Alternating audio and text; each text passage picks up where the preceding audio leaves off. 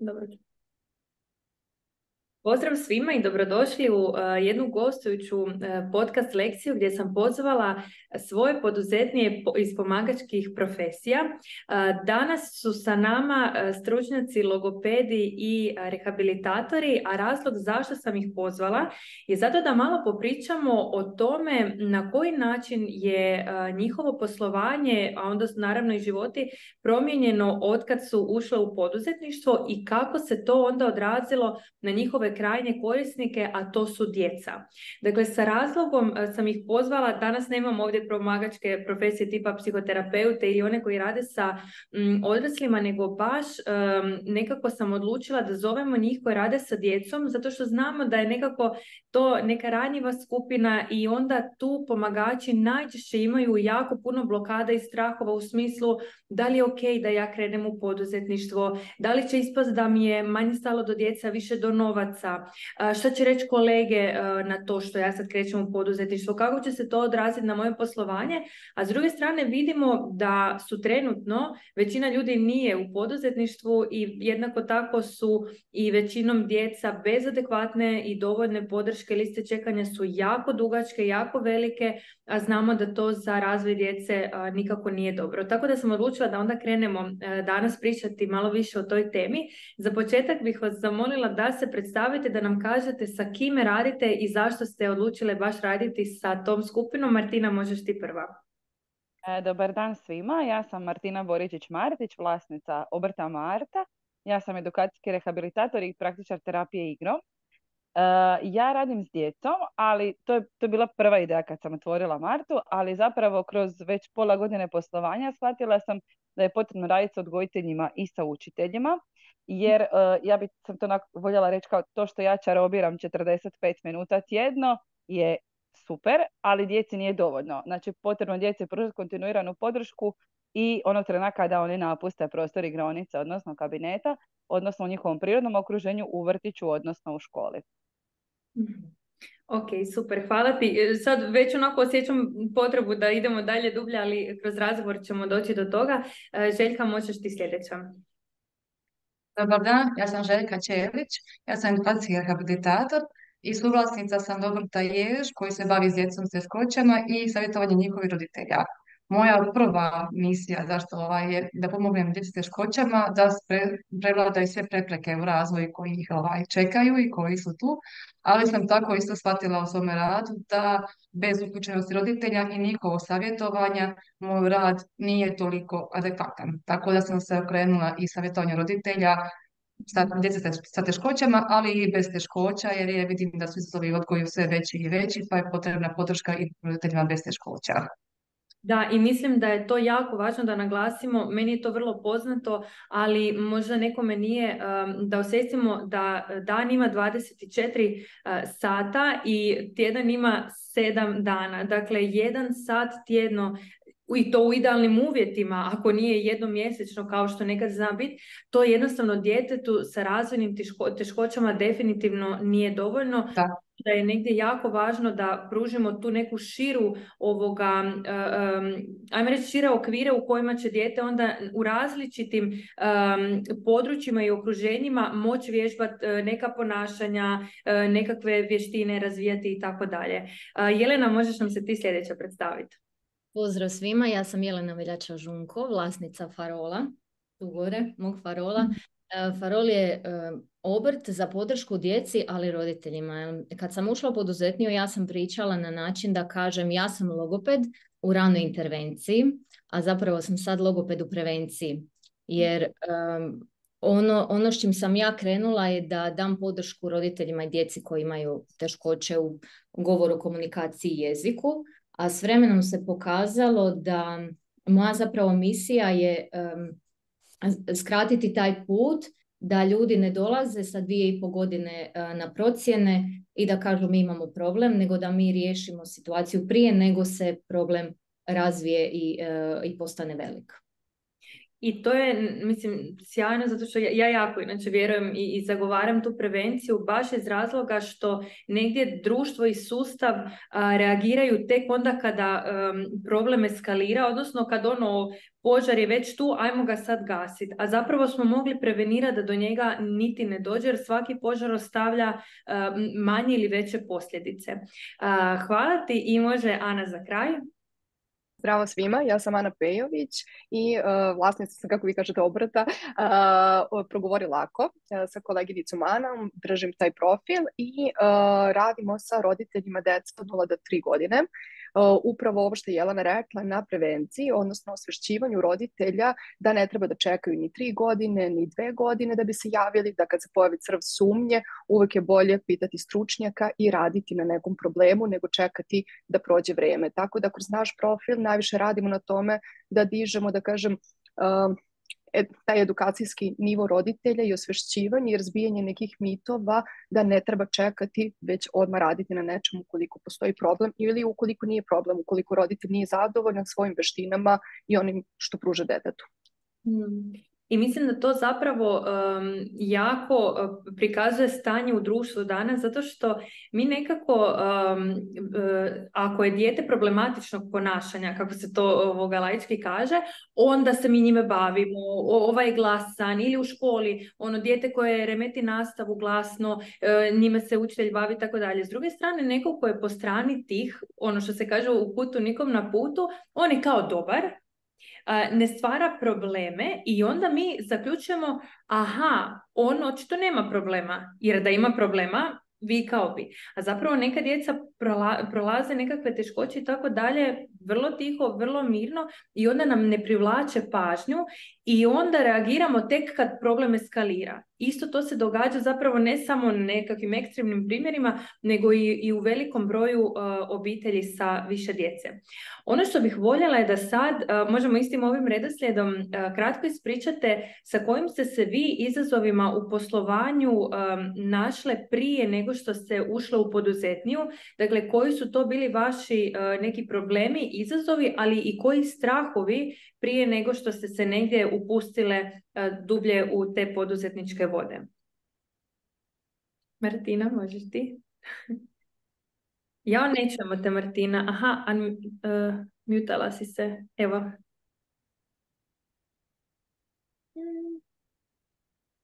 Ajmo, Željka. Evo ga. ok, yes. E, pa najveći strah e, je bio od tog kao napuštanja sigurnog posla, jer ja sam radila u školi, u stvari radim još uvijek, odnosno djece ni neću raditi. Pa to je bilo kao kako ćeš ostaviti siguran posao za nešto što ne izgleda baš sigurno. A najveći izazov e, meni je bio ono kao jesam li ja dovoljno dostojna pričati o tome. jer nekako ja se najviše bavim davanjem stručne podrške u smislu strategija poučanja prema djeci sa autističnim poremećajima, sa autističnom djecom. I, i nekako cijela filozofija koju ja zagovaram je recimo novijeg datuma koja ide do temelja neuroznanosti u smislu prihvaćanja neurorazličitosti, neurodivergencije i sam način na koji se ja izražavam. Znači ja ne govorim djeca s poremećajima iz spektra autizma, nego autistični učenici. Znači već to nije naišlo na odobravanje. I ja sam negdje bila svjesna da ono što sada počinjem govoriti se neće svidjeti prije svega dijelu kolega koji su edukacijsko-rehabilitacijske struke, a onda da će to teže prihvatiti učitelji. Međutim, ja sam nekako duboko vjerovala u to. Rekla bi onako stiljivo s tim krenula prije godinu i pol dana, a sad sam prilično samouvjerena u vezi toga i zaista sad već osjećam da mi se i škole same javljaju a, imamo problem, e, takav je i takav, ono trebamo vašu pomoć i čuli smo da nam vi tu možete pomoći. Tako da to, to sve skupa ide. ali i raditi sa učiteljima je jako izazovno. Učitelji su osjetljiva populacija zato što, mislim, sami vidite e, kako, kako stvari idu. Učitelji prve informacije dobiju kroz medije, a ne kroz e, sustav u kojem rade. Mhm. Stalno nas traže promjene, stalno se taj sustav mijenja i nekako svi su išli u školu, znači svi smo mi išli u školu i svaki i vodoinstalator i kirurg je išao u školu. I nekako vam ostaje taj dojam da kao svi mogu pričati o školi, I zato su učitelji malo osjetljivi, a srčani su u svom poslu jako im je stalo do njihovog posla, pa im je stalo i do toga što će jedan stručnjak reći. Tako da kada ulazite u školu kao vanjski stručnjak, tu treba biti jako oprezan, dati im dovoljno alata, ali jako paziti da budemo nježni prema njima. I da, to je nekad jako izazovno, mislim, jer ja sam čovjek koji krvi i mesa i onako srčana sam u svom poslu i onda mislim kao, kak ne kuže, ono, I, i te neke stvari, ali ok, ono, tu vidim i nekakvu veliku promjenu kod sebe da sam ja shvatila što se podrazumijeva, a što se ne podrazumijeva. Da, i kratko bi se vratila na ono što si na početku rekla, a to je nešto što sam ja opisala kao sindrom stručnjaka, gdje što dublje ulazimo u neku temu, to više shvaćamo njenu širinu i njenu sveobuhvatnost i to postajemo svjesni koliko još ne znamo. S druge strane, like koji se tek educira, ono vikend edukacije ili što god, dakle prođe neku kratku edukaciju, Poznati su mu pojmovi, počnu mu se ponavljati pojmovi i misle, aha, sad sve znam, sve kužim. A s druge strane, kažem, ti baš koja jesi se godinama educirala kroz različite edukacije, si svjesna te zapravo ograničenosti, odnosno koliko toga još ne znaš i onda sa svješću i odgovornošću prema svemu tome, prema tako osjetljivoj temi kojom se baviš i populacijom sa kojom radiš, onda negdje naravno da osjećaš uh, strah prema svemu tome. I tu mi je baš to je jedan od razloga zašto sam tebe odlučila pozvati, zato što ono što primjećujem je da se često događa da ljudi koji nemaju tako široko znanje a, se negdje osjećaju samopouzdano i slobodno da idu pričati jer imaju osjećaj da znaju, a s druge strane imamo niz stručnjaka poput vas koji su godinama u tome, koji vrlo dobro poznaju materiju, koji imaju iskustva u tom području, ali se boje. I negdje je onda i misija mog rada da uskladimo te dvije stvari na način da zaista onda ljudi koji imaju stručnost steknu i samopouzdanje da onda široj populaciji uh, mogu pomoći. Uh, Željka, hoćeš nam ti predstaviti koji su tvoji neki izazovi i strahovi bili uh, bilo u radu, bilo tebi osobno? Ja sam isto prije ulaska u poduzetni radila i u školi i u kabinetu i tako isto kao Martina od jeseni više ne radim u školi, to je ono, sindrom poduzetnije. Ovaj, I meni je stvarno tu bio veliki izazov upravljanje vremenom. Znači ja sam vrlo, vrlo svjesna toga šta znači kao svaki stručnjak, šta znači radna intervencija i pravo vremeno uključivanje djeteta u terapiju. Da ne bi ima sam veliku krivicu ako ne bi to dijete uključilo u terapiju. Tako da sam ja nisam imala liste čekanja, nego sam tu svu djecu od svog slobodnog vremena svaki trenutak koristila da radim s djecom s teškoćama. Naravno, dan je kratak, tjedan je kratak i to je rezultiralo s time da sam ja stvarno bila zauzeta od jutra do mraka jer sam naravno htjela uz imati svoj obiteljski život i svoje privatne interese i da ništa ne pati. To je mene rezultiralo s time da sam ja stvarno sa, u minutu imala raspoređen raspored svoj cijeli dan i to je naravno crpilo moju energiju. S time još dolazilo do toga da sam ja htjela još više da ponuditi i u poslu i obitelji, i prijateljima i svemu, ali nisam imala vremena, uvijek je nešto patilo i onda to išlo začarani krug. Onda krivica je mi pati prijateljstvo, a ako odmaknem dijete, krivica je to neko dijete nema moju pomoć, jer baš nemamo mjesto stanovanja, nema neke alternative tome. Tako su to bili nekakvi profesionalni i osobni vrlo, vrlo izazovna vremena, tako bih to ovaj, rekla. I sada sad naravno to nekako sa alatima poduzetnje nije uspjela dovesti u red. E, I hvala ti da si to podijelila zato što primjećujem da pogotovo stručnjacima iz tih manjih sredina gdje je to jedina osoba koja radi, da se još javlja veći teret e, e, odlučivanja u smislu da li je ok da ja promijenim način rada, iako negdje u, u, mi jesmo svjesni da ćemo na taj način doprijeti do većeg broja djece, ali opet je taj neki osjećaj nesigurnosti, odgovornosti, da li je ovo sad u redu, da li, da li ja sad ostavljam tu djecu, da li... i, I kažem, iako kognitivno znamo da ćemo raditi sa većim brojem, mi negdje, pozna, mislim, poznati su nam jer, jer to, to imamo iskustvo, ova djeca koja dolaze kod nas, jedan na jedan smo radili i negdje možemo zamisliti um, to što ćemo izgubiti i što ćemo prestati raditi, a teže nam se zamisliti sa tim nečim novim što ćemo uvesti u rad.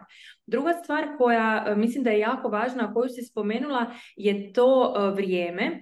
E, ti si mi zapravo i prije snimanja rekla, Saro, ja nisam imala liste čekanja, kako dosta ono djece bude na tim listama čekanja, ja nisam imala liste čekanja jer sam ja radila od jutra do mraka da svih stignem ovoga obraditi. I tu, tu se sad onda javlja pitanje kako je tebi kao pomagaču bilo sa takvim rasporedom i koliko si ti zapravo energije imala za svu tu djecu i koliko si predano i posvećeno mogla uopće raditi radeći tolike sate.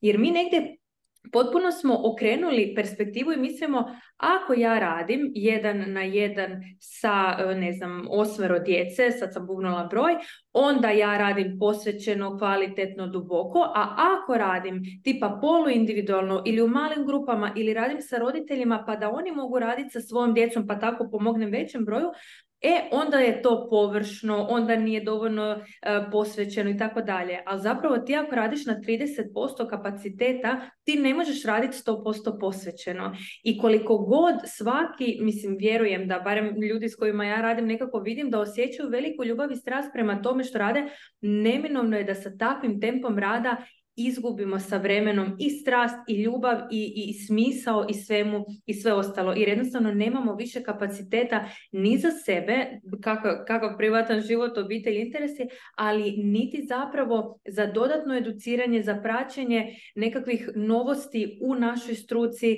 za svoju superviziju, za svoju psihoterapiju i sve one neke jako važne stvari koje se traže od nas kao profesionalaca. Jelena, kako je bilo tvoje iskustvo? E, jo, ja sam bila uvijek ona Jelena koja je nezadovoljna u sustavu, pa bi ja odlazila e, iz škole u vrtić, pa bi se nadala da ću tamo nešto uspjeti promijeniti. E, ja sam davala otkaze bez problema. Mene nije bilo strah biti u gradu koji nije moj dom, živjeti tako deset godina i mijenjati pozicije u nadi da ću ja zbilja negdje doći gdje ću moći napraviti sve za tu djecu jer ako odabereš nekakvu edukaciju, ako se usmjeravaš prema radu sa ranom komunikacijom, djecom koja imaju poteškoće u tom zbilja ranom periodu, onda valjda očekuješ da zbilja dođeš do te djece u tom vrtiću, da ti uđeš u jaslice, da razgovaraš s roditeljima te djece. Ali se u moja, ne znam koliko ih je bilo, valjda tri ili četiri vrtića uh, u Zagrebu i zadnji u Trogiru, to nije dogodilo. Onda sam se ja preselila iz Zagreba uh, u Kaštela uh, i započela taj neki svoj mali kozmos. Idem ja sad spasiti svijet, kako bi mogla, moja jedna profesorica rekla, uh, ispašavajući svijet i svu tu djecu, ja sam izgubila sebe.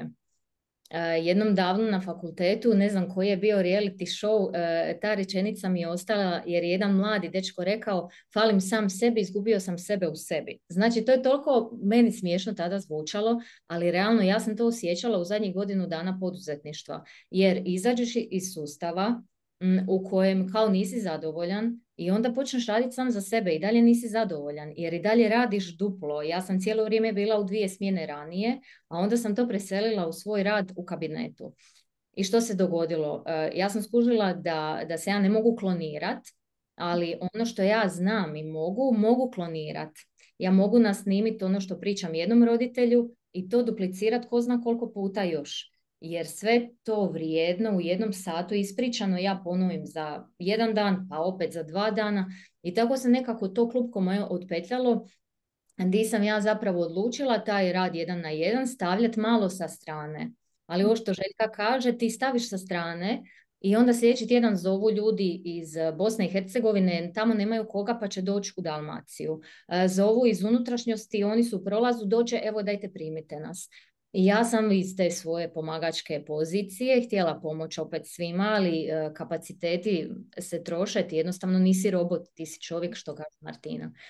I, ovaj, i on, onda se počelo to sve skupa razvijati, ali vjerojatno ćemo to i kasnije ovaj, više malo dotaknut, ali svijest da sebe ne možeš poduplat, nego za sadržaj koji možeš ponuditi, zbilja možeš poduplat, je meni bilo onako, aha, ok, u redu je, jel?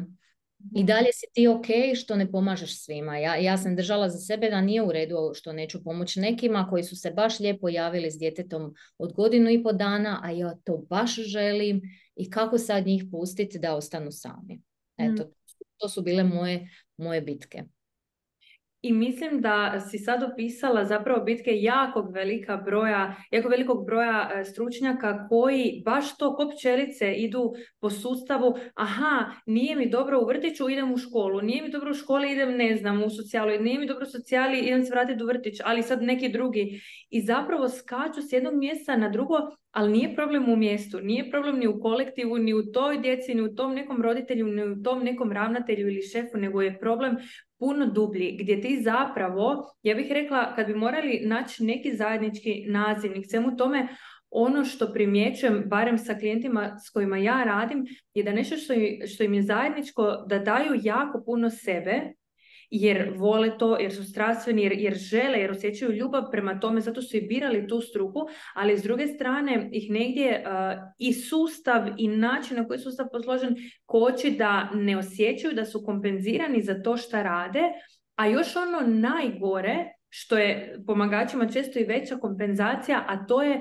ono da ne vidimo nekog konkretnog smisla. Jer ti ako se moraš više baviti papirima nego tim djetetom, onda naravno da ne vidiš smisa u tome. Ako ti imaš na listi čekanja stotinu djece, a radiš sa njih desetero, ti koliko god da radiš, ti ćeš stalno imati osjećaj da nije dovoljno. Da, e, ali mi to ne shvatimo kao aha, nije dovoljno, nego ja nisam dovoljna, ja nešto radim pogrešno i onda tu zapravo krenemo sabotirati same sebe. Ana, kako je bilo tvoje iskustvo? Pa moje iskustvo je bilo tako, glavna prelomna tačka jeste, pošto ja nikad nisam radila u sustavu, znači uvijek sam radila u privatnoj praksi 10 godina i kada sam željela da oformim nešto svoje i da svaki roditelj ima priliku da čuje da može isto to što ja radim sa detetom u kabinetu, da može da radi i kod kuće i napolju gdje dete ima motiv u stvari. I uh, uopšte taj prelazak na edukaciju roditelja mi je bila glavna promjena. Daleko toga da ja nisam bila zadovoljna na tadašnjem poslu, ali kad sam i dobila svoju decu i kad sam vidjela tu perspektivu i tu priliku koju ima roditelj u toku dana i kada može da prati motiv deteta, kada su napolju dete vidi deset puta avion i da imenuje da je to avion i tako dalje, onda sam bila to me i pokrenulo kao pa zašto ovo svaki roditelj nema priliku da čuje da su ovo najbolje polazne tačke za stimulaciju.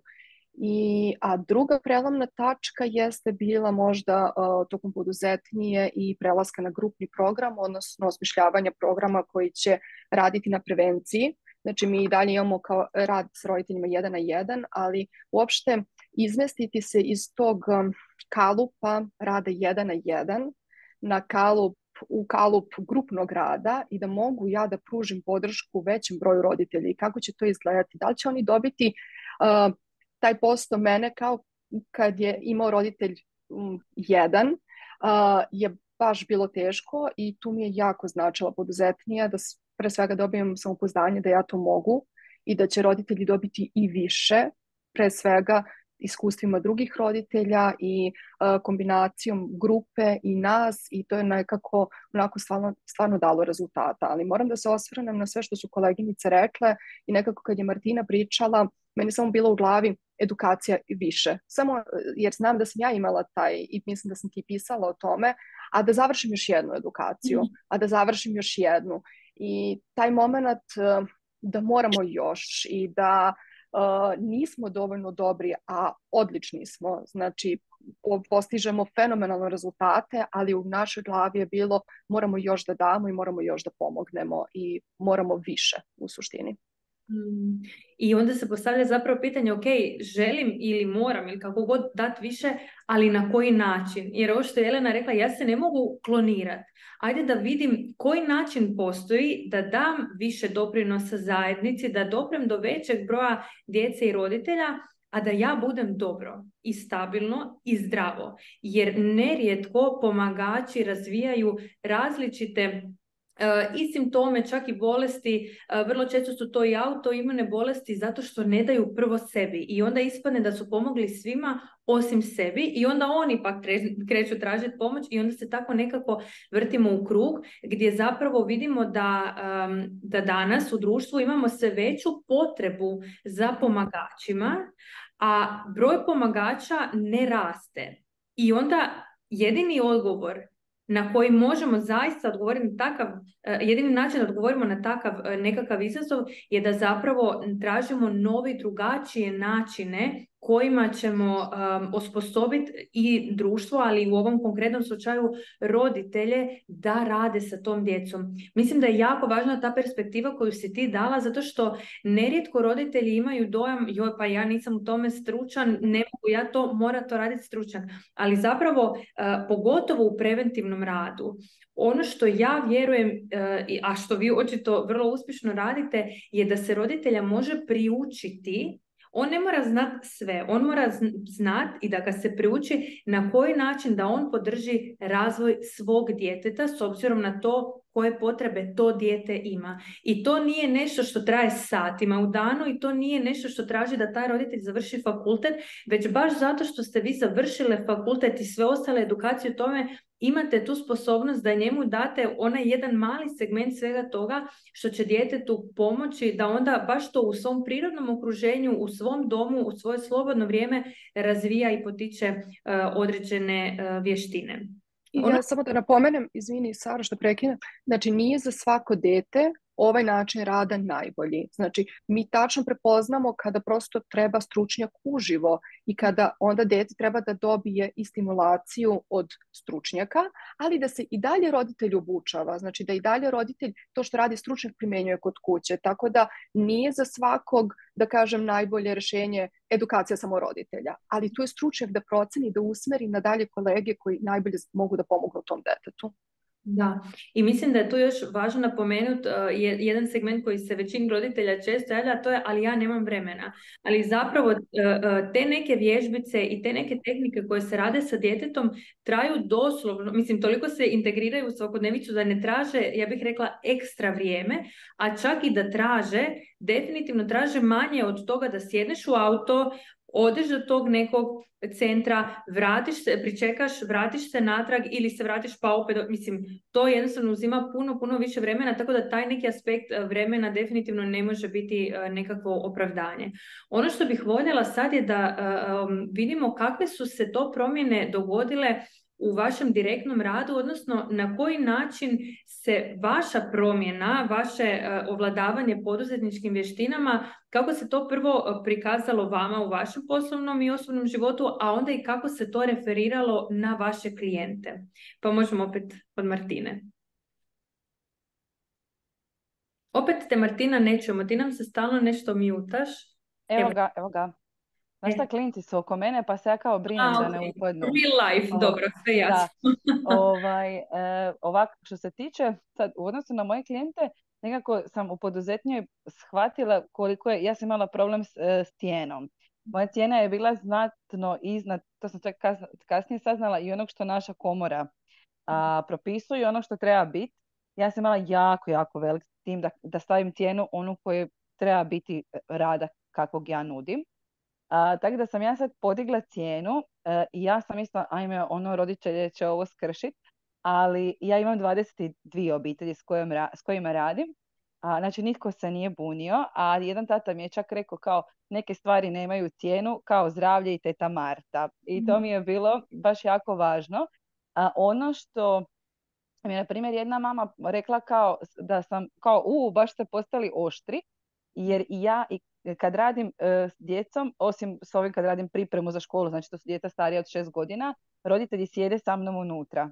I mhm. njima u nekom trenu isto padne koncentracija ili nešto. Ja kažem, ja sam, ono, ispočaka mi je bilo jako teško na neki način konfrontirati ih i pozvati ih i reći zašto je važno i zašto ja inzistiram na tome da oni sjede unutra. A to je ovo što je Ana rekla. Roditelj ima puno više prilika nego ja uh, za uvježbavanje određenih vještina, a ja duboko vjerujem u to ono rutinity based, jel, da se sve mhm. aktivnosti, sve što je važno da dijete poučimo, možemo ga uh, poučavati u njegovoj okruženju, u njegovom prirodnom okruženju. I jednoj mami se kao, uh, ako vam je ovo sad teško, recite staćemo, onda ćete vi izaći van da ja ne pričam u prazno. I onda ona mi je rekla kao, o, kao baš ste ono postali. I ja, ja to, zaista sam došla do tog dijela da to ne shvaćam kao bahatost, nego kao potrebu i da tom roditelju dam do znanja koje je to mjesto na kojem se on nalazi, jer i tada ta cijena je opravdanija, barem ja to tako vidim. Pa ja bih e, vezano za cijene, pošto znam da je to pomagačima ono najgora e, tema za rad, mi ne možemo isključiti to da svaka osoba negdje povezuje visinu cijene nečega sa vrijednošću. Ti kada platiš majicu 5 eura, tebi je svejedno da li će se ona zakapati ili neće. Ti ako platiš majicu 50 ili 100 eura, već ćeš malo bolje paziti na koju temperaturu ju stavljaš u mašinu, da ne jedeš crveni umak bez ubrusa ili šta već. Isto je tako i sa ovim. Dakle, ako ja vozim svoje dijete i plaćam taj neki rad, uopće ne, sad ne pričam niti o godinama edukacije, ni o čemu, samo taj rad, 15 eura sat, koliko ja smatram da to vrijedi, kad su mi nokti 30, o čemu pričamo? I onda naravno da je ta mama sjedila polu nezainteresirano tamo zato što jednostavno nema tu percepciju koliko taj jedan sat rada može doprinijeti razvoju njenog djeteta. Nema tu ideju niti si joj ti sa svojom cijenom to pokazala. I onda naravno da roditelji budu i nezainteresirani i da ono voze dijete kao da voze ne znam automobil na servisu u smislu evo ja sam ti ga doveo pa ti sad radi s njime, ti popravlja i tako dalje. I onda na taj način zapravo i privlačimo roditelje sa kakvima ne želimo raditi. Jer ono s kime mi želimo raditi jesu oni roditelji koji će preuzeti svoj dio odgovornosti. Dakle, mi kao stručnjaci imamo jedan dio odgovornosti, ali ne sto postotnu. Mora i roditelj tu biti jedna velika podrška i osnovna u cijelom tom procesu da zajedno u suradnji zapravo pružimo najbolju moguću podršku tom djetetu. Um, jesi htjela još nešto reći, sam te prekinula ili idemo na željku? Pa ne, ali ona, znaš, privatno sam se konačno dopustila neke stvari i u smislu nekakvih luksuza, sad išli smo na jednu ljetovanje i sam ja onako baš sve pustila i baš sam onako dobila, ali ja ovo zaslužujem. Znaš, i prije kad bi ja sebi dopustila neke mini luksuze, mislim, ti mini luksuzi su bili ono, ljudi masaža. Ljudi, znači, moram, ja, ja isto se moram baciti, znači, jer ta perspektiva pomagača je fascinantna. Znači, nakon toliko godina rada, i to ne rada 8 sati, nego svaki dan, puno više od 8 sati, Martina percipira odlazak na ljetovanje kao luksuz. Čisto da nazovemo stvari pravim imenom, to nije luksuz. To je onako, znači ljetovanje nije osnovna ljudska potreba, ali odmor je. Pogotovo za ljude koji rade s drugim ljudima, koji trebaju onda i to da oni napune baterije da bi mogli drugima dati i tako dalje. Ali ok, na tome ćemo još raditi. Dobro. Ok, onda sad nek pređe željka, znaš. E, ono što bih voljela samo je da zapravo uključimo i taj neki aspekt svog zdravlja. Jer e, znam da ne samo mi ovdje, krenuši od mene koja sam narušila svoje zdravlje, nego ja bih rekla da velika većina, sigurno preko 50% mojih klijentica iz pomagačkih profesija jesu sebe u jednom trenutku dovele ili do autoimunih bolesti ili do nekakvih simptoma nekih drugih bolesti gdje im je zapravo tek to bio nekakav alarm aha, ej, ja bi trebala malo početi brinuti o sebi i odmarat i uzeti taj luksuzni odmor od nekoliko dana nakon nekoliko godina. Tako da, evo, čisto da, da i tu perspektivu unesemo. Željka, kakva je kod tebe situacija? Pa, meni je poduzetnija jako promijenila percepciju uh, načina rada. U smislu, ja sam stvarno izsječito išla jedan na jedan rad, misleći da baš, što sam malo prispomenula, da to ono ekskluzivnost, u smislu da sam tome posvećena. I grupni rad mi je totalno bio mi nekako kao sad ja hoću, ne znam, u sad trena staviti dvije cijene tako. Znači, tako ljudi percepiraju. Što je moje ja sam tako mislila, tako klijenti misle. Znači, to je ono za sebe bilo.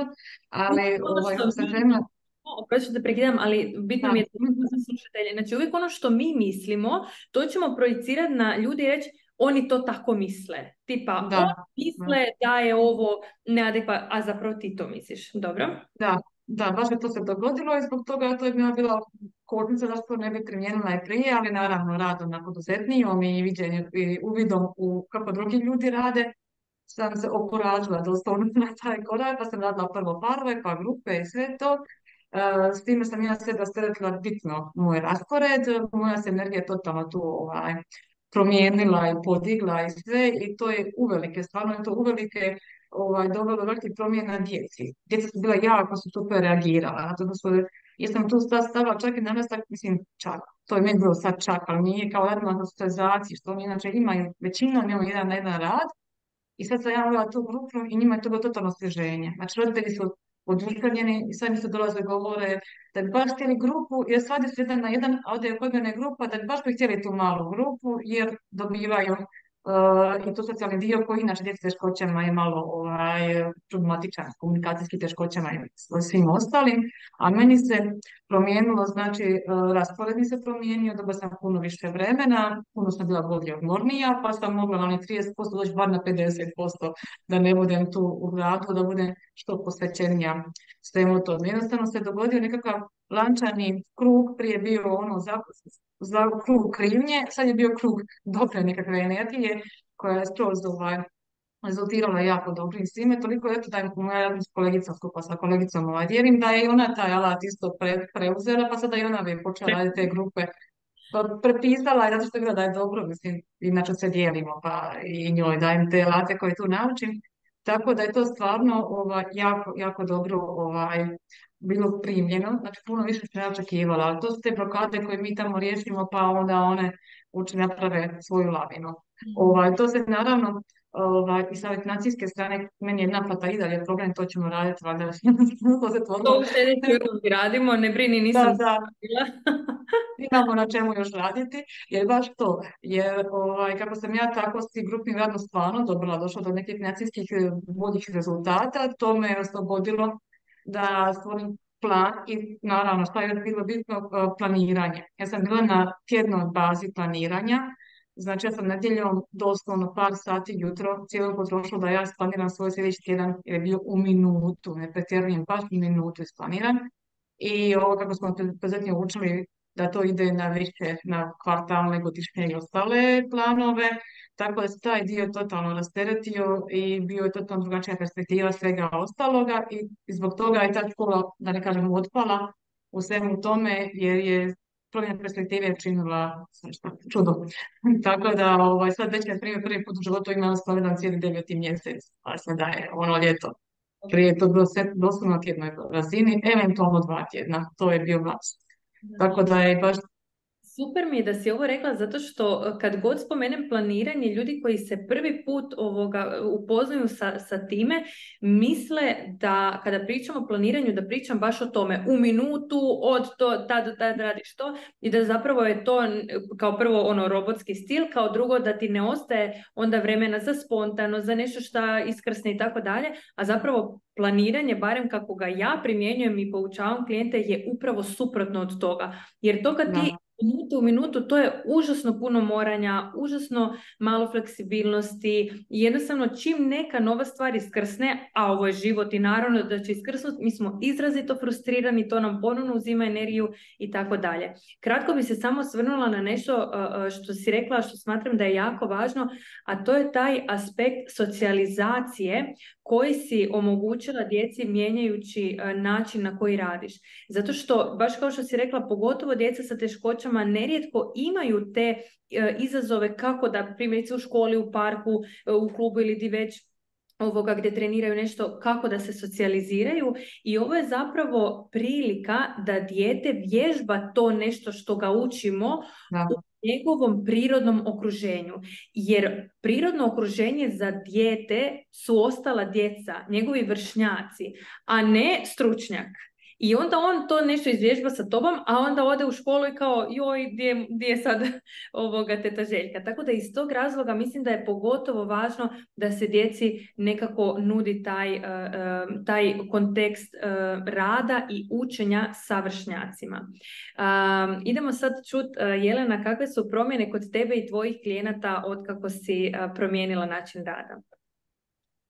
Od mojih klijenata nema baš previše promjena, zato što oni ne znaju što, što se sve odvija iza, jer su oni ostali u tom malom broju uh, individualnog rada tri dana tjedno. Ali promjena kod mene u istom tom rasporedu je uh, za 360. Mhm. ja sam prije dalje imala ta dva dana slobodna za rad, stvaranje, odmor i slično, ali bi ja njih koristila za nadoknadu termina, za dodatna savjetovanja, e, za pisanje nalaza. Dakle, meni ta dva dana fiktivno su bila odmor, kreacija sadržaja koji će mi trebati za online, ali se to nije događalo. A najveća promjena koja se dogodila je na zdravstvenom području di, sam ja totalno srozala svoje tijelo, dovela se do toga da trebam na operaciju i onda se polako, e, ja sam imala previše prioriteta. onako cijelu jednu paletu prioriteta i ja se jednostavno nijednom nisam mogla posvetiti niti, niti privatnom životu, niti zdravlju, ni sebi, ni poslu onako kako sam ja htjela da on funkcionira. I onda negdje e, u prvoj trećini poduzetnije se sve to zaokrenulo i ja sam samo paletu presložila, sve tu dalje je, ali ja i dalje znam što je prvo. mm A dva dana koja imam više nisu e, samo za djecu, odnosno više uopće nisu za individualan rad niti savjetovanja, e, služe za odmor, za ne morati, ne trčati, ne dugovati, ne osjećati krivnju jer nešto nisi, ne probuditi se ujutro s onim osjećajem kasnim koji mm. si mi opisao. E, to je, to je valjda do prije dva, tri mjeseca meni bilo podnormalno. Aha, moram se dignuti da bi nešto jer nisam jučer. Jer nisam sad prije nego sam se trebala probuditi. Mm, tako da su to najveće promjene koje osjetim ja i mislim da, da promjena u poslovanju ne može ni vidjeti se toliko na vani ako ti iznutra to e, ne integriraš.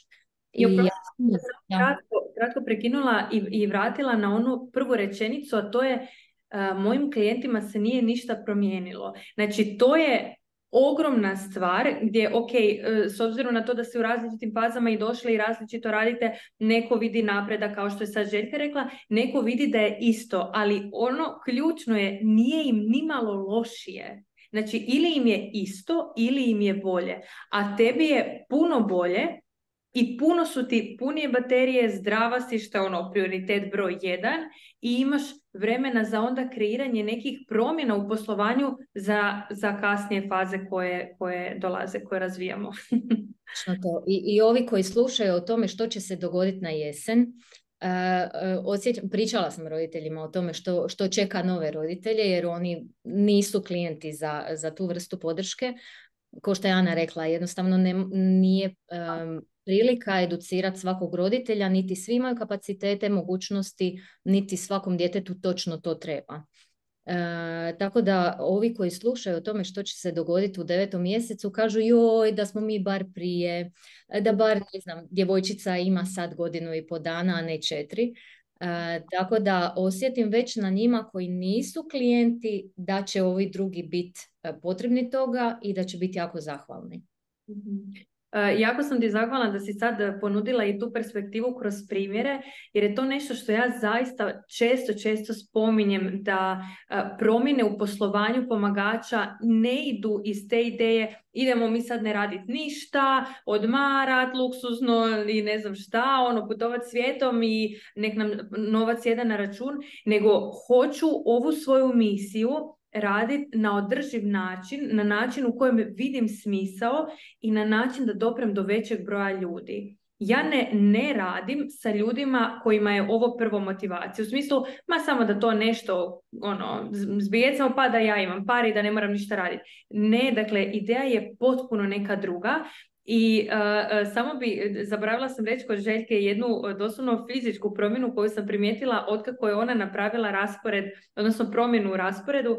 Ne znam da li se vi cure sjećate, ali Željka kad je prvi i drugi put došla na Zoom, mi nju nismo mogli razumjeti. Znači ona je toliko ubrzano pričala, Uh, Željka, to kad se smiješ, to znači da se prepoznaješ u tome, da znaš. Znači, toliko ubrzano pričala jer je ona živjela ne sto na sat, nego tisuću na sat. I ona nije stigla meni reći, uh, ja razmišljam o to, ne. Znači, to je sve bilo ubrzano jer ona žuri dalje. Jer ona ima još desetero djece danas, jer ona mora još ovo, jer mora završiti ono.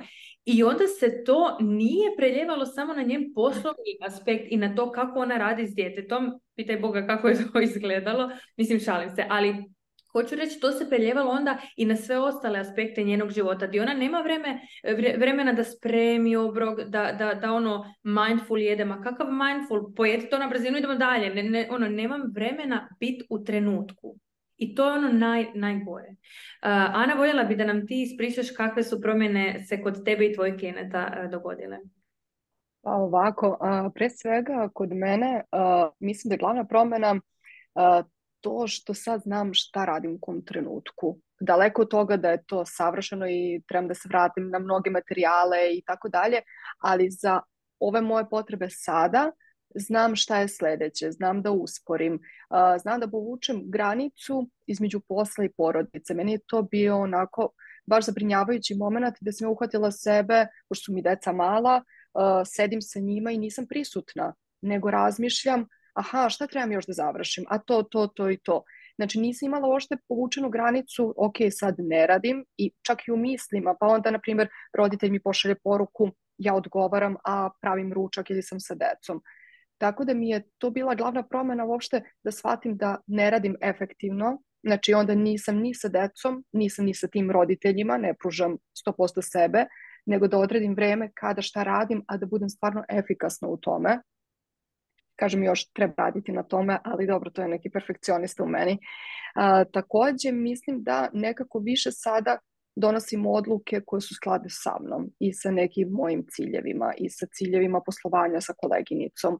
Znači, pre bi, na primjer, pričali smo o tome, to liste čekanja i ostalo, ili nam se obrati neki roditelj gdje onako gori i kao, ma daj, ajde da, ono, da uzmemo da pomognemo. Sada prosto toga nema. Sada ono, saznala sam, napravila sam neku mrežu sa kolegama koga gdje mogu da uputim i bez griže savesti kažem, izvinite, ali ja ne mogu najbolje da vam pomognem. Znači, na primjer, za decu koje su starije od tri godine, ono, to je jasna granica, kolega radi to i to, možete slobodno da vas uputim i tako dalje.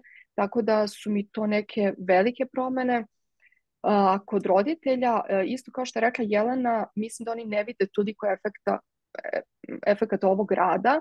Međutim, na primjer, iskustvo mama sa grupe, e, sa prve grupe koje smo imale, jeste da se osjećaju podržano i da je grupa neko sigurno mesto gdje one mogu da podele nešto što ih muči. Tako da mi je to onako bio neki veći uvid i onako puno srce što mogu to nekoj mami da omogućim. Također, tek grupom sam shvatila koliko je mamama to potrebno i koliko su mame izgubljene u moru informacija, u moru svega što se od njih očekuje, od toga da one ne znaju šta pre da gledaju, gde, šta pre da čitaju, čime pre da se bave. Tu je dosta i mama iz inostranstva koje su prosto osuđene na to da su same, da nemaju tu podršku zajednice, kao što sam, na primjer, ja imala u mestu gdje živim, imala sam još tri najbolje drugarice koje su imale decu mog uzrasta, mislim deca mog uzrasta, pa sam imala tu podršku zajednice i ljudi. A ovdje sam osjetila da mame to nemaju i da im treba i treba im praćenje nekog, znači nije kao završili smo edukaciju i to je gotovo, jer govor se ne razvija za mjesec, dva dana, ali imaju našu podršku i javljamo im se da vidimo kako su i mnogo nakon toga i one nam ono, isto uzvraćaju, imaju pitanja i tako dalje, znači imaju tu podršku stručnjaka i nakon edukacije. Mm, sjajno i mislim da je jako, jako važno baš naglasiti tu, tu podršku koje, koju opet i one dobivaju u sebi prirodnom okruženju. Jer jedno je kada ona bilo radi sa stručnjakom, bilo Google čita šta god, a drugo je kada ona radi sa stručnjakom u grupi drugih roditelja koji imaju slične ili iste izazove, pitanja i probleme. Da li sam ja dobar roditelj ako ovo? Da li ja nešto krivo radim ako moje dijete još nije progovorilo? Da li ovo? Da li... Dakle, tisuću pitanja i onda kada i druge mame postave slična pitanja, onda i one negdje to normaliziraju kod sebe. A kada normaliziraju, onda se bolje osjećaju. A kada se bolje osjećaju, onda i mogu biti bolje mame. Tako da se opet, opet dolazimo do tog nekog začaranog, ali sad pozitivnog uh, kruga. Za sami kraj bih voljela da svako od vas podijeli um, neki svoj uvid ili svoju lekciju da nekako ljudi koji su čita, slušali sve do sada da dobiju tu neku vrijednost što je to što je vama negdje ili dalo dozvolu da uvedete neke promjene ili podršku ili neka rečenica koju ste tisuću puta čule ali ste sada promijenile ili neka, neko uvjerenje koje ste tek sad osvijestili i proradile da negdje podijeli svaka što je njoj bilo najznačajnije. E, pa meni su zapravo bile dvije stvari. E, prva, onako koja mi je bila jako važna, e, sad više ne znam tko, neko ti se javio na jednom od Zoom poziva i kao shvatila sam da mi je teško raditi ako nema, ako nema kao pohvala, ako nema povratne informacije. Ja si mislim, pa da, kao pa to je i meni, kao ne, ne bi ja toliko sumnjala da je ono što ja radim, kao da mi sam neko tapše. I onda si mislim, pa čekaj, ali što sad meni više treba da mi neko tapše? Znači, ono, radim 15 godina, e, imam žive rezultate, živu djecu pred sobom i točno ono, E, ja nikad neću zaboraviti taj tren na, kad sam bila na edukaciji s terapije igrom, kad sam ja shvatila što je to što ja zapravo oduvijek tražim u tom svom radu, a to je jednostavno vjerovanje da behavioralna terapija nije uvijek odabir i da ne može uvijek biti dobra i, za, i zašto je važno raditi s okolinom i sve.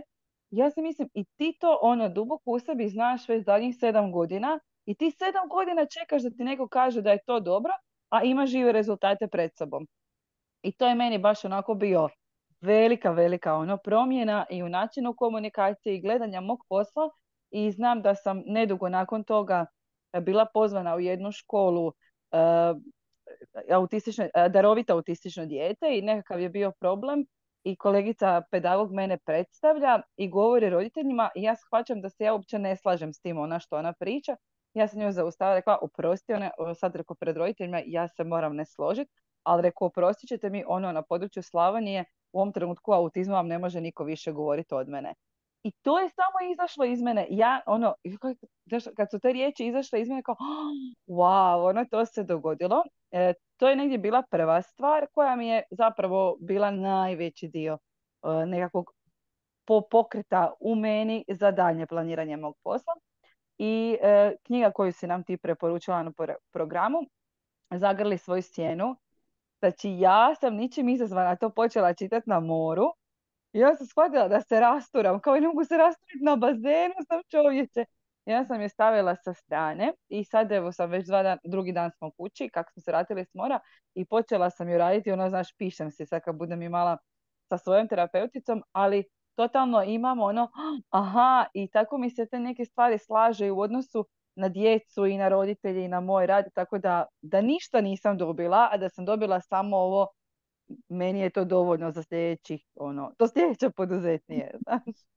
Super, hvala ti puno da si podijelila, mislim da će e, ljudima biti korisno i, i baš bi se kratko ovoga vratila na ovo pitanje jer ga često, e, kad tek nova grupa poduzetnijih krene, često bude tako neko pitanje u smislu tražimo od nekog drugog koga mi smatramo autoritetom potvrdu da smo dovoljno dobri, potvrdu da dovoljno znamo, potvrdu da su naše ideje dobre, potvrdu da su tipa e, neka naša, ne znam, strategija ili modalitet rada, ali zapravo ono što je važno je da osnažimo taj unutarnji autoritet, jer nitko ne zna bolje tvoju ciljnu grupu od tebe. Ja tebi ne mogu reći šta je najbolje za tipa dijete sa autizmom ili što je najbolje za dijete koje e, nije razvilo govor do ne znam kojeg mjeseca ili tako nekako. Ja o tome ne znam, u tome se stručna ti. Ono što ja znam je na koji način da izgradimo tvoj unutarnji autoritet, da ti onda možeš reći Martina, da li je ovo dobra ideja? Da, ok, onda je dobra. Onda ću se sad umiješati ili onda se sad neću umiješati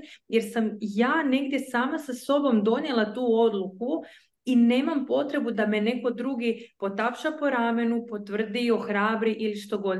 Jer dok god ja imam potrebu za vanjskom podrškom, u smislu, bravo Sara, dobro si to napravila, ja sam kao prvo ovisna, nisam slobodna, a sloboda je nešto što je jako važno i za poduzetnika i za svaku drugu osobu, a drugo, koliko god mi vjerujemo da ako nas dovoljno drugi ljudi tapšaju, da će onda nama to biti dovoljno, zapravo neće. Jer dogod mi u sebi ne izgradimo to nekakvo samopouzdanje da kažemo ok, ja znam kad sam nešto dobro napravila, kad nisam, gdje još moram raditi, gdje ne moram.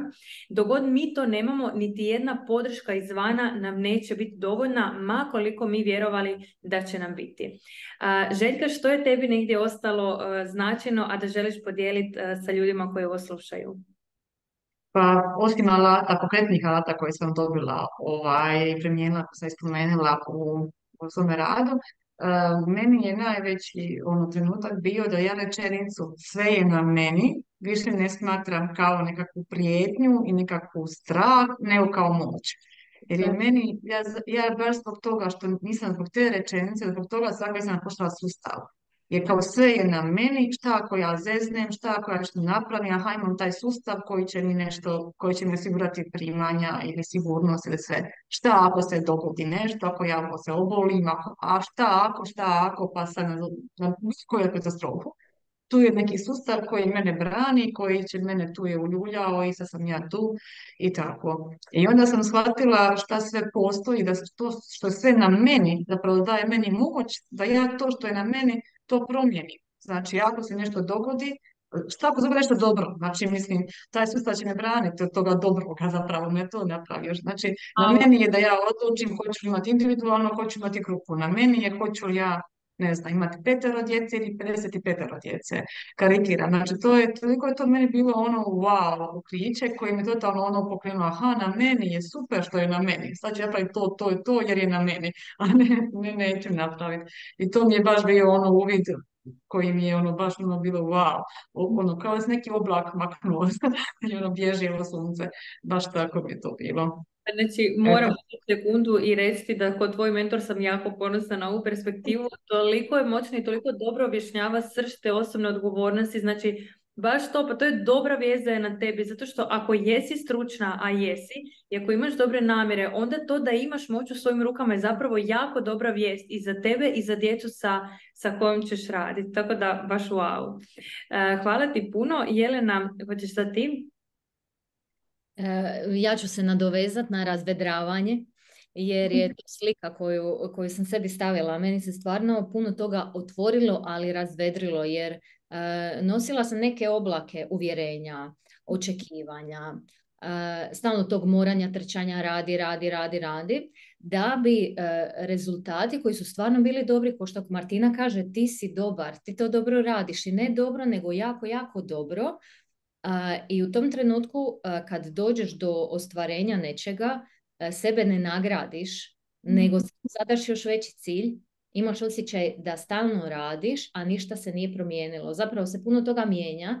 Jedino je razlika u tome što ja sad imam vrijeme da stanem, da odem deset dana u Italiju i kažem baš si dobro ovo odradila i evo ti sad nagrada za to. Meni ne treba da me tapšaju izvana, jer izvana meni stalno neko tapša, bravo Jelena, super, kako dobro, koje ideje, gle kako se ti promijenila, a ja iznutra ono, ko ništa, to se mhm. očekuje. 5.0 u školi se očekuje, faks se očekuje, edukacija se, znači cijelo vrijeme ti očekuješ da budeš u topu, ali moraš se hraniti s nečim. Ja se nisam dovoljno hranila brigom za sebe, nježnošću, ono, situacijom u kojom kažem, a ne moraš sad to vi, šta, i šta ako to ne napraviš? Znači, e, imam osjećaj da smo mi tek zagrebale ono, pod, pod površinu i treba produbiti sve ovo što će nama sjedati još neko vrijeme. I sigurno u sljedećoj poduzetnijoj koji se budemo sretale ćemo prepoznati razliku između te tada i one onda. To se apsolutno, apsolutno događa, dakle, da e, ne samo ja kao mentor koji ono baš prati, nego i druge klijentice koje su tu, mislim, polaznice radi sebe, one primjećuju ogromnu promjenu kod ljudi kao Bože, di si ti bila, di si došla u par mjeseci. Znači, to je ta promjena kad te neko ko ni ne gleda toliko posvećeno, kad on primijeti, onda znaš da, da si na dobrom putu. Da, to je to zapravo. Evo, ja sam presretna, ali me isto tako veseli što će biti dalje. I ovaj, e, naučila sam nekako disati. Ono, to sam napisala, sloboda i disanje, razvedravanje i e, osjećaj da je dovoljno dobro, dovoljno dobro i ne mora biti savršeno. I to je ono što je Ana rekla, čini mi se da je Ana rekla, razvoj se, ne može razvoj, razvoj govora ne ide u dva mjeseca ili mjesec dana i to je to. Tako isto i kod ovog, dakle kod razvoja poduzetničkog mindseta i vještine. Mi imamo program koji traje četiri mjeseca zato što je toliko vremena potrebno da osoba od jedne e, razine dođe na drugu, da savlada te neke i vještine i tehnike i način razmišljanja. Ali primjena toga je za uvijek i onda rezultati su kontinuirani svaki put sve više i, i sve dalje. Uh, Ana, što je tebi ostalo da želiš podijeliti sa nekim poslušanjem? Ja ću podijeliti tvoju rečenicu koju ono, sad pišem svuda, a, a to je da prvo moram da čujem sebe kako bi onda mogla da čujem druge. Mhm. I to mi nekako sa posljednjeg zuma onako odzvanje u glavi što sam naučila da prvo čujem sebe i da dam sebi dozvolu za neke stvari, pa onda mogu da čujem i roditelje i šta je to što im treba i kada im treba i to mi je onako nešto najznačajnije što nosim i mislim da će mi mm, onako ići sve vreme ta rečenica i nadam se da će opstati sa tim. Predivno. I molim te da zaokružimo sad to što čuješ ovoga sebe. Javi nam, mislim, kaže nam samo odakle se javljaš. Javljam se iz eh, hotela u okolini Beograda. Dopustila sam sebi dva dana bez dece, bez muža, sama, odmor i nagradila se za sve što sam radila prethodnih godinu dana. E, pitala sam te e, odakle seljaš ne samo zato da, da nam pokažeš kako se jesi nagradila nakon odličnog e, i posvećenog rada, nego i zato da naglasim koliko je važno, da, koliko si ti zapravo primijenila tu moju rečenicu slušaj sebe da bi onda mogla čuti potrebe svojih idealnih klijenata. Jer ti kada si uronjena u svoju svakodnevicu, kada su tu konstantno klijenti, djeca, muž, obveze kućanske, stalno nekakve druge obveze, jako te teško čuješ sebe. Ne možemo si svi priuštiti da odemo na dva dana u hotel ili nešto. Do toga se dolazi i tebi je to bilo nemoguće prije nekoliko mjeseci. Dakle, to je nešto do čega se dolazi, ali ne moramo od ničeg doći do dva dana u hotelu. Ono što možemo je sutra izdvojiti 45 minuta i otići u šetnju da čujemo malo i saberemo se sa tim. Ja, da. ja bih samo rekla da je ovo posljedica.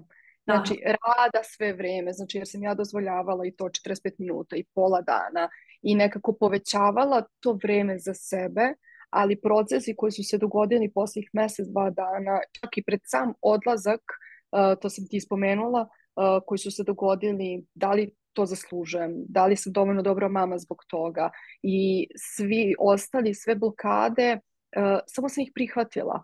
Ono kao, mhm. ok, tu ste, ali ja i dalje to želim i to zaslužujem. Tako da ne mislim da je to samo, nakon da neko ne pomisli to se riješi samo od sebe jednim Da, ili upišeš poduzetniju i ti možda dozvoliš sebi i ne znam ja šta, to je onako baš duboko, duboko, ali rekli bi samo šlag na tortu svog rada proces promjene uvjerenja i te priče o sebi, ko sam ja, što zaslužujem, što je meni dostupno, to je nešto što traje kroz vrijeme, kroz rad, znači ne samo vrijeme, nego rad u tom vremenu, ali nekako važno mi je baš uh, povezati dvije stvari koje si rekla sad, kažeš, ono, pitala sam se prije odlaska u hotel, da li sam onda dovoljno dobra mama ako ta dva dana odem.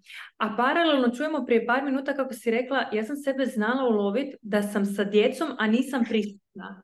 Kužite koliko mi nekad kontradiktorno kao tu sam i onda kao zadovoljena je forma jer sam tu, ali zapravo nisam tu prisutna. A kao ne mogu otići jer moram biti prisutna. Ali čekaj, nisi prisutna. Ajde da malo onda presložimo, presložimo te puzle. Ja uvijek kažem da bi složila neku puzlu. Tebi ne trebaju nove, novi komadići, nove puzle. Samo ti treba da malo drugačije složiš, da sjedne puzla na puzlu da bi onda imala neku jasnoću i tu sliku koja ti se sviđa.